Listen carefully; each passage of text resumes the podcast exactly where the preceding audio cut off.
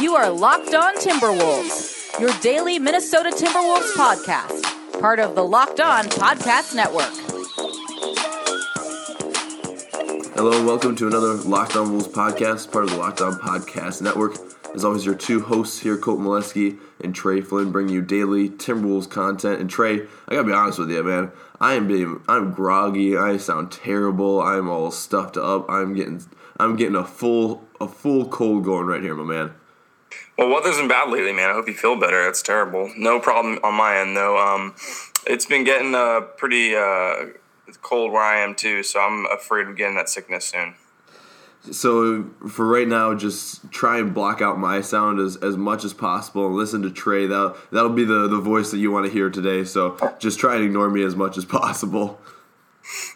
Well, we're still going to need your uh, uh, excellent adjectives, your excellent descriptions, but I'll try to uh, helm this podcast as much as I can today. Gosh, you know how to you know how to make a guy feel good when he's sick, Trey. I appreciate that about you. And you know what I also appreciate is a Timberwolves victory that happened last night. Bulls were hosting the Wolves last night, and the Timberwolves won one nineteen to ninety-four. Vintage Rose performance is kind of the way that people are labeling this game. Uh, what was the... First of all, we talked about what this meant for the Timberwolves yesterday, but then you saw the Pelicans, the... Uh, The Pelicans lose, and the uh, the Kings was the other one, other team that lost. How big is this for the Timberwolves? It's huge. I mean, essentially, the Wolves are two games back now from a you know a postseason standing, uh, which is crazy. Uh, thanks to Tom Thibodeau listening to this podcast. If, if Tom does, I apologize for that hair, but uh, comment. But the Derrick Rose move into the starting lineup, that was huge. Derrick Rose came through, uh, twenty-four points, big-time points, too. Wasn't messing around. Got some M V P chance at the end of that game. Uh, it was definitely a coming-home party. So it was definitely a necessary win. Uh, we needed that win, and uh, luckily we were uh, led by Derrick. Well, the other player who played really well and who is also a guard, Tyus Jones, we've said we need more offense from him. He ends up with a thirteen-point night, and he also gets to the free-throw line a few times, which is something I definitely wanted to see more from him. And I, I thought he had a really nice night as well, thirteen points, five assists. I I thought that quietly Tyus Jones was one of the more more key bench players. Yeah, I agree. You know what I saw more in this game than any past game? It wasn't just because you're playing Chicago, but I saw ball movement. Just ball movement for the sake of ball movement. There was a point in the third quarter where Derrick Rose was trapped at half court. And he and they passed it around, and they found an open Wiggins. And it was like a very San Antonio Spurs-esque play where uh, everyone, the whole play broke down at half court, and then the, the whole team knew they had to pass the ball around to get an open look. And Andrew Wiggins open look for a three. Um, the first thing I thought about was if Jeff Teague was on this court, I'm not sure that that would have happened. It was nice to see the the uh, diversity of the ball movement. Um, guys getting assists all over the court with Towns getting four assists, Covington getting three assists. Tyus Jones played amazing with those five, um, and he was just such a relentless scorer. And even Dario passing the ball around. It was just a nice look all around for all the guys. And, again, I don't think it's just because we played Chicago. We just looked more smooth. There was something that was brought up to us on Twitter, and I want to get about some to some things that we learned on this team, but I feel like we have to address this first. There have been some people reaching out to our show on Twitter and asking us how we can still defend Derrick Rose. I, I'm, I, I have a reason for it, but I'd love to hear your take on it first. Is there a way to still defend Derrick Rose on this team? Defend him in what aspect? Just the, his presence on the team. It sounds like, because from what I'm hearing, and again, this is people on Twitter who are asking, how can we defend Derrick Rose still being on this roster? Gotcha. Well, a lot of the Derrick Rose um, infatuation comes from his M V P seasons, his great on-the-court presence that he has. Uh, his I'm sorry, did I say did I say Derrick Rose? I meant Jeff Teague. I'm sorry. Okay, gotcha. Yeah, because I thought we were more down the road of off-the-court Derrick Rose, so... Um, no, Jeff that's Teague, my bad. That's my bad. No, you're good. You're good. Um, that's a whole nother story. But the Jeff Teague uh, situation, I mean, you know how I feel about this. Uh, I I think Jeff – I mean, Jeff Teague's a former all-star. Jeff Teague's a good player. Um, he is a solid facilitator in this league. He's top five in assists. I think he's actually six now. But he, he he's a great facilitator. Um, I just don't think he needs to be on a team that doesn't have a bunch of knockdown three-point shooters. I think his best play is on a team like the Pacers, for example, his a former team, um, where they have a bunch of uh, great perimeter threats, and he can run the court and uh, throw the ball around to a lot of those guys. When it comes to Minnesota, they need more offense um, for scoring, more of a slasher at the point guard position that can still kick out. And Tyus Jones definitely is showing signs that he can do that. But Derrick Rose is the obvious guy. Like, he needs to be in that starting lineup. Um, and I, while while I do think there is a place for Derrick Rose on the bench to play a Lou Williams type of uh, game, and we need to start Tyus Jones, whatever it is, I just don't think Jeff Teague is necessary in this roster um, completely. So what are your thoughts? I, I would say that I'm fine with Derrick Rose getting the start if he somehow manages to pull that position away from Jeff Teague while Teague is injured over the next couple of games.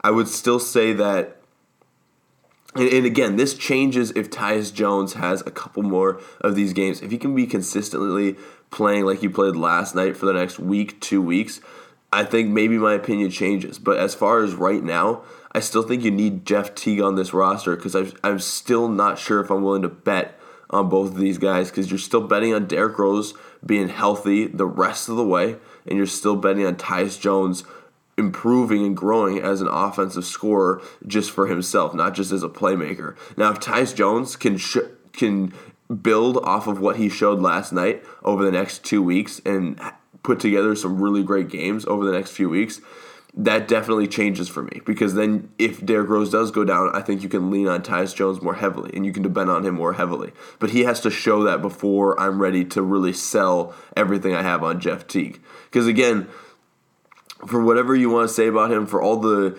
for all the frustrating half-court possessions that he's had, he still is one of the best assist assisting point guards in the N B A. Like that's still that's just a stat. That's just a fact. That's still there.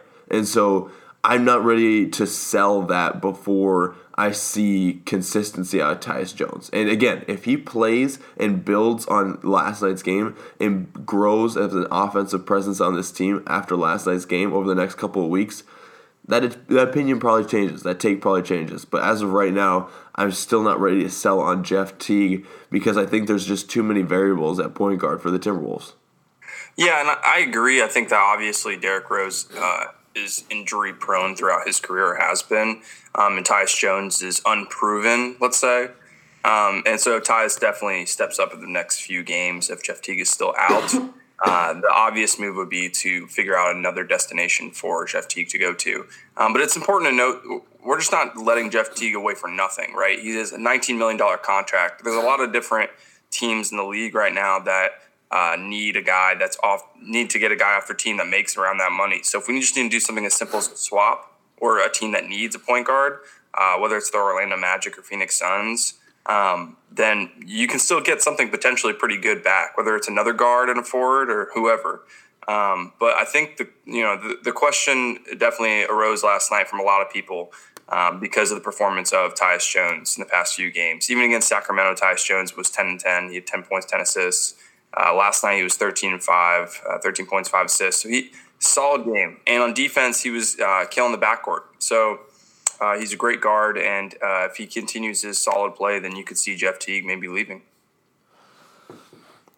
I would love to get Jonathan Isaac from the Magic, but I know that's not going to happen. Yeah, I was going to say it's probably most likely like a Terrence Ross, D J Augustine package. Yeah, um, but Jonathan Isaac would be fantastic.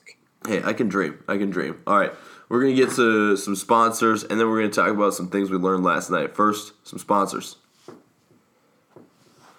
A really good win for the Timberwolves last night. I, I again, I mentioned the score earlier, but one nineteen ninety-four, big win for the Timberwolves. Uh, it was good because they're on the road against a Chicago team that was getting healthy. Zach LaVine, who was kind of a surprise player last night, ended up kind of rushing back and getting into this game. Ended up scoring twenty-eight points for the Bulls. You have Lauri Markkinen back for this team, and the Timberwolves still take care of business, end up with a big win. Are, are we seeing a little bit different version of the Timberwolves here? Is that is that what this is? They they end up beating the Thunder on the road. They beat the Bulls on the road. Excuse me. Is this a... a maybe, is it too soon to say maybe the Timberwolves are showing uh, shades of maturity, or after two wins are you not ready to look in that direction quite yet? I don't know if it's uh, as much as maturity as it's just now they're starting to see the light at the end of the tunnel. I think they were trying to figure it out after that Jimmy Butler trade, and after they got through all that um, that uh, excitement from the Robert Covington and Dario Šarić uh, entrance on that team and what they did for the team uh, defensively and offensively. Now they're kind of in this pe- – they were, then they were in this period of losing, and now they're back to this period of like trying to figure out where this team can be molded and how they can be molded and where they can go from here. Um, and I don't think it's necessarily them just maturing. I think it's just uh, you know them trying to figure it out together. Uh, and it, it could just be guys like Karl Anthony Towns, who last night obviously with the twenty and twenty game, which is amazing, just uh, you know – Um, having a great game, having a great outing, guys being more consistent. It's something that we both have talked about the past few weeks, is just consistency. Uh, and it builds continuity and it builds wins, and that's how great franchises are formed, is consistency. And so this team needs to know the, their role, and they need to uh, be better. And they've been doing it on the road the past few games. And um, they got to, you know, we're going to get to it, but I'm sure, but like they have a real test coming up with the road games against Miami, New Orleans, and Boston over the next week. So we're definitely going to see how well this team plays moving forward. Absolutely. And I thought the other thing too was just defensively. It seemed like they were a little more locked in. You, you saw them playing really well on the glass, forty defensive rebounds, twelve offensive rebounds for the Timberwolves. Uh, they ended up with four steals as a team, but only had eleven turnovers. And so they were careful with the basketball. Not as many steals as you usually, usually see from them, but they were careful with the basketball. And they held the, the Chicago Bulls to under twenty points in the first two quarters. And so just really locking in. The biggest lead for them was thirty-one in this game, and they never trailed. And so I thought that last night, kind of what we were talking about yesterday, came out, punched them in the mouth right away, came out strong, came out flexing right away. And then they just did a great job defensively, just kind of locking in and making sure that the Bulls couldn't shoot their way back into it. Because there was a couple of times where, especially in that second quarter, there was a couple of times where Zach LaVine would hit like a deep three. And you thought, oh boy, here we go. Here's going to be like a an eight one run for the Bulls. And this is what's going to close the gap a little bit and, and kind of have the Timberwolves looking at their heels. But that never happened. They never let the, the Bulls shoot their way back into this game. They were really sound on the outside, kind of forced everything into to tight space in the paint, and, and did a good job of playing sound basketball. And so I was I was impressed, not just with a big victory, but kind of the discipline that they played with in this one.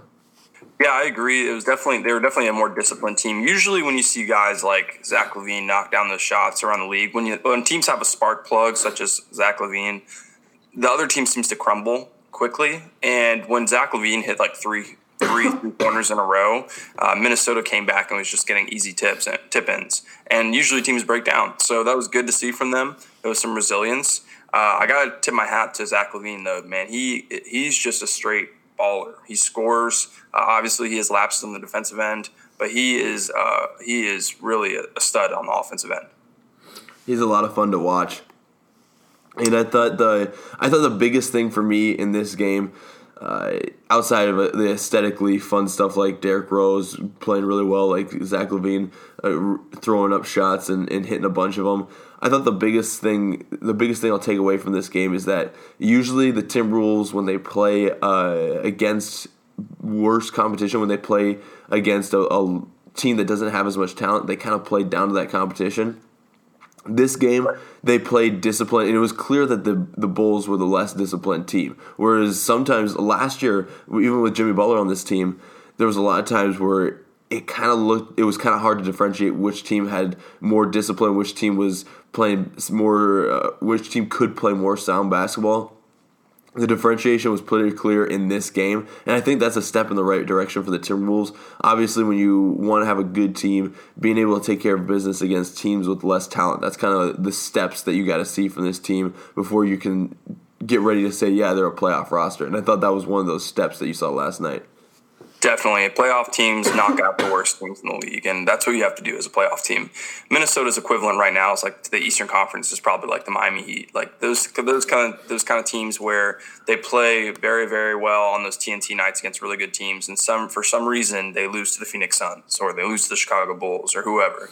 Um, but, yeah, I mean, it, it was a good showing, and it's it's exciting for us to see this two road wins in a row, especially with Atlanta coming up, because it just kind of confirms uh, the idea that we'll probably, you know, destroy Atlanta. Um, as for another guy in the Wolves that I was kind of surprised about was Rocco. This is uh, he's in this low uh, hump right now. He was three for thirteen and one for eight from three. Not sure if he just doesn't play well against the Chicago Bulls and Justin Holiday, but that can't keep uh, that can't continue for the future, especially with the hard schedule we got coming up. But aside from him, everyone on this team played fantastic. Um, even Gorgui Dieng was out there balling. So, yeah, that was a, a confusing showing from him. Uh, I expected him to have a bigger game, so hopefully he can pull himself out of his slump against the Atlanta Hawks. Uh, but we'll we'll have to see. We'll be right back for another. Uh, break for our sponsors, and then we'll have a little more basketball talk before we head out here. We were just talking about the Bulls, giving you a little recap on the Timberwolves' victory over the Bulls. They're on a two-game streak, and their next game up is Atlanta. We're going to talk about Atlanta and the Hawks more in depth tomorrow. Uh, before we head out here, I don't want to get overhyped about this team, but I also don't want to don't want to take these these wins for granted, because I, I think it's hard to take these wins for granted when you're a, a Timberwolves fan or, or covering the Timberwolves. So just as far as the broad scope, when you're looking, I think we should do these every every couple episodes, not every episode, but every couple episodes, just a, a playoff update. And so with that win, they kind of leapfrog over the New Orleans Pelicans. They're sixteen and eighteen. The eighth seed right now is the San Antonio Spurs at nineteen and sixteen. If you're looking at the teams just on the outside looking in, Sacramento Kings, Memphis Grizzlies at eighteen and sixteen, both of those teams right now, if we're looking at the playoff standings, what what does Minnesota have that Sacramento and Memphis don't? Because I feel like I feel like the, the difference there is an electric playmaker like Derrick Rose, and I can't believe I'm saying that, but I think that might be the real difference between the Timberwolves and a team like Memphis, a team like Sacramento. I know Memphis has Mike Conley, but I think Derrick Rose can access a, a deeper, more crazy offensive side of himself than Mike Conley can right now. And as far as the Kings, uh, I think that They they can make mistakes and they can make uh, bad decisions down the stretch of games. You saw that against the Clippers last night. Whereas the Timberwolves, I, I know that they make their mistakes. I know they have their problems, but I feel like I can trust guys like Derrick Rose, guys like uh, guys like Towns, guys like Rocco a little more than the youth on the Kings. And that, those are the differences right now for me when you're looking at the teams on the outside looking in versus the Timberwolves, as far as, and that's their competition, right? Those are their, the guys they're going to have to compete with for that eighth seed. So those are the differences right now. Do you see any differences, or do you like Memphis and Sacramento a little more than Timberwolves? This is a good topic. I think what differentiates Minnesota, Sacramento, and Memphis is essentially hope. I think the Memphis Grizzlies and Sacramento Kings Um, have a lot of hopes to make the playoffs. Um, but if they don't, I don't think any of their fans are going to be knocking on their G M's door and saying you should go to another team. I think that if Minnesota doesn't make the playoffs this year, especially after making the playoffs last year, and then, you know, the package we got back from Jimmy Butler, everyone's really happy about, but you could see a revolt. And I think Minnesota knows that. And I think that Tom Thibodeau definitely knows that to secure his job, he needs to go back to the, he needs to go to the postseason. Um, and if he can't do that, then he probably won't have a job next year. So there isn't as much hope for Minnesota uh, moving forward with this team, especially with uh, Tom Thibodeau in the next uh, few years if they do not make the playoffs this year. So they need to push forward. Um, they can't have lapses like Sacramento is allowed to have because they're young. They have a lot of youth on that team, and they have star power in guys like De'Aaron Fox. Like, he's going to be legit. And then Memphis, who has Marc Gasol and Mike Conley, who I think will be playing for the Memphis Grizzlies until they're fifty years old, They they can mess up too. They have a young team that, besides those two players, that's trying to figure out what their new mold is, because they can't just be this defensive, grit and grindy, like, I'm gonna uh, you know hold the shot clock out, clock out and hold my opponent to eighty-five points. You can't do that mm. anymore. It's three-point shooting league. So they're still trying to figure it out too. Minnesota's supposed to know who they are. And if they've lost who they are within six months after making the playoffs for the first time in fourteen years, then Tom Thibodeau is going to lose his job. Or, you know, Glenn Taylor is going to freak out. Or wh- whoever. You know, Scott Layden will lose his job. So there's not as, enough, uh, as much hope for Minnesota. They need to really push forward. Um, aside from those two teams, another team to watch out for, I would say, would be Utah. I can't really see uh, the Spurs or the Clippers realistically making the playoffs. I can see Utah and Minnesota pulling through. Um, I just think there's more excitement over Rudy Gobert and Donovan Mitchell's uh, prowess on the basketball court as of late. So I, I can't really see those two teams making playoffs, and I think Minnesota has a chance to fight for that eighth seed. Um, and, you know, unfortunately, probably playing the Golden State Warriors. I do like how you brought up that that notion of knowing your identity versus not. And I feel like the Timberwolves, they know that their identity is in up-tempo basketball. And I think the Kings, to their credit, I think that they probably have figured out who they are as a basketball team, whereas mm-hmm. Memphis, I think, is still trying to find that. And the Timberwolves, I think their problem is not figuring out their identity so much as just getting to it every single game. And you know they you know they have to play up-tempo. You know how they have to play long on, on the wing and, and have to kind of space the floor out, play really fast in transition, catch defenses off guard, kind of have teams backpedaling against them.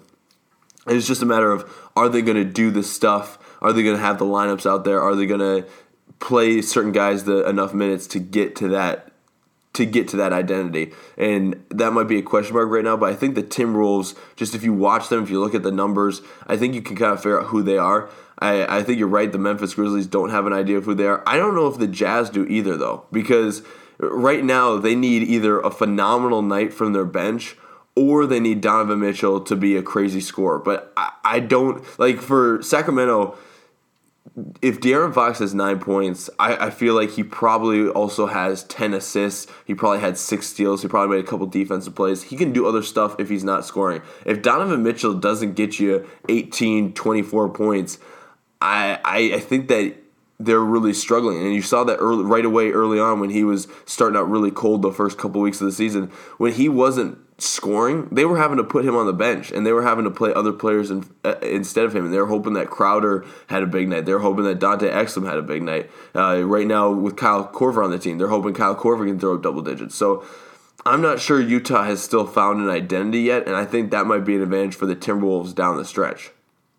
Yeah, I, I agree with you. It's so hard. I'm not going to go too hard on any of these takes with like Utah making the playoffs because it's like, dude, like these records are so close to each other. Yeah. Like New Orleans being the fourteenth seed at fifteen and twenty. If Anthony Davis decides to go into M V P mode, like uh, at game fifty, number fifty, and just like straight up scores like Russell Westbrook-ish type numbers, like forty-five, you know, ten and ten numbers, like where he's just going, he's just doing what everyone expects him to do, and they somehow make the playoffs, you know, like this whole this whole uh, standings could be messed up. You know, the Lakers with LeBron have a possibility of not making the playoffs, you know, just with how close everything is.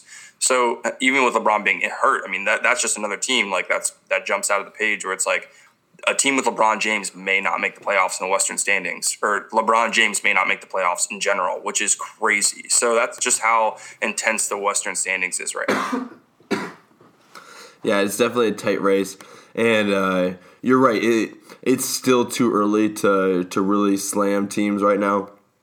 At the same time, it, every game does matter, and so that's why, just going back to kind of putting a bow on it, that's why the a game against the Bulls, a game you're supposed to win, it's good to see the, the Timberwolves pull out victory uh, when they're dropping games to like the Suns and stuff like that, is because every win does really count. And everybody is kind of used to that mantra of, oh, the N B A season is a marathon, and your team is going to figure it out. But you know, it, in the Western Conference, I don't think you have time to really figure it out. I think you have to go in kind of with a, a little ahead of the curve. And so if the Timberwolves can use that to their advantage and can use some of their, their veterans like a Derrick Rose to their advantage against teams like a Memphis, Uh, who I think haven't found themselves, like it's Utah Jazz team who might not have found themselves yet, I think that'll end up being what you look back on at the end of the year and saying, oh, that's that's why. That's why that worked out for the Timberwolves, or that's why that worked out for the Lakers, or that's why it worked out for Houston, is because they know exactly who they are, and it just took them a little bit to get there. Yeah, completely. I mean, there's just so much uh, growing pains with a lot of these basketball teams.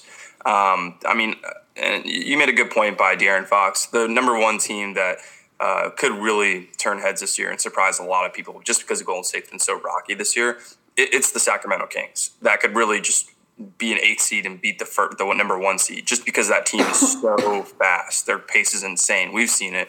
Um, so it's... It, there's a, there's so many teams in this Western standings that have a chance to play each other, and I can't believe I'm saying it, but they have a chance to play like the Golden State Warriors, make it a closer race than we would think, um, just of how they've been playing as of late. But again, it's early; it's hard to call anything on any of this stuff. But Minnesota, um, credit to them, they're right there uh, in the race, only two two and a half games back from the eighth and seventh seed. So I like it a lot, uh, and I like. Uh, I really like our listeners. Thank you guys so much for tuning in to to us talking and breaking down the Bulls game. Sorry about me coughing and wheezing and sneezing all the way through this one. Hopefully I can get better and, and be bringing you some, some brassy baritones that you're so used to tomorrow. Uh, we'll, we'll see how it goes down. But thanks, Trey, for, for coming on. It's always fun doing the podcast with the new co-host. And make sure you're tuning in next time to another Locked On Wolves podcast, part of the po- Locked On Podcast Network. You are Locked On Timberwolves, your daily Minnesota Timberwolves podcast, part of the Locked On Podcast Network.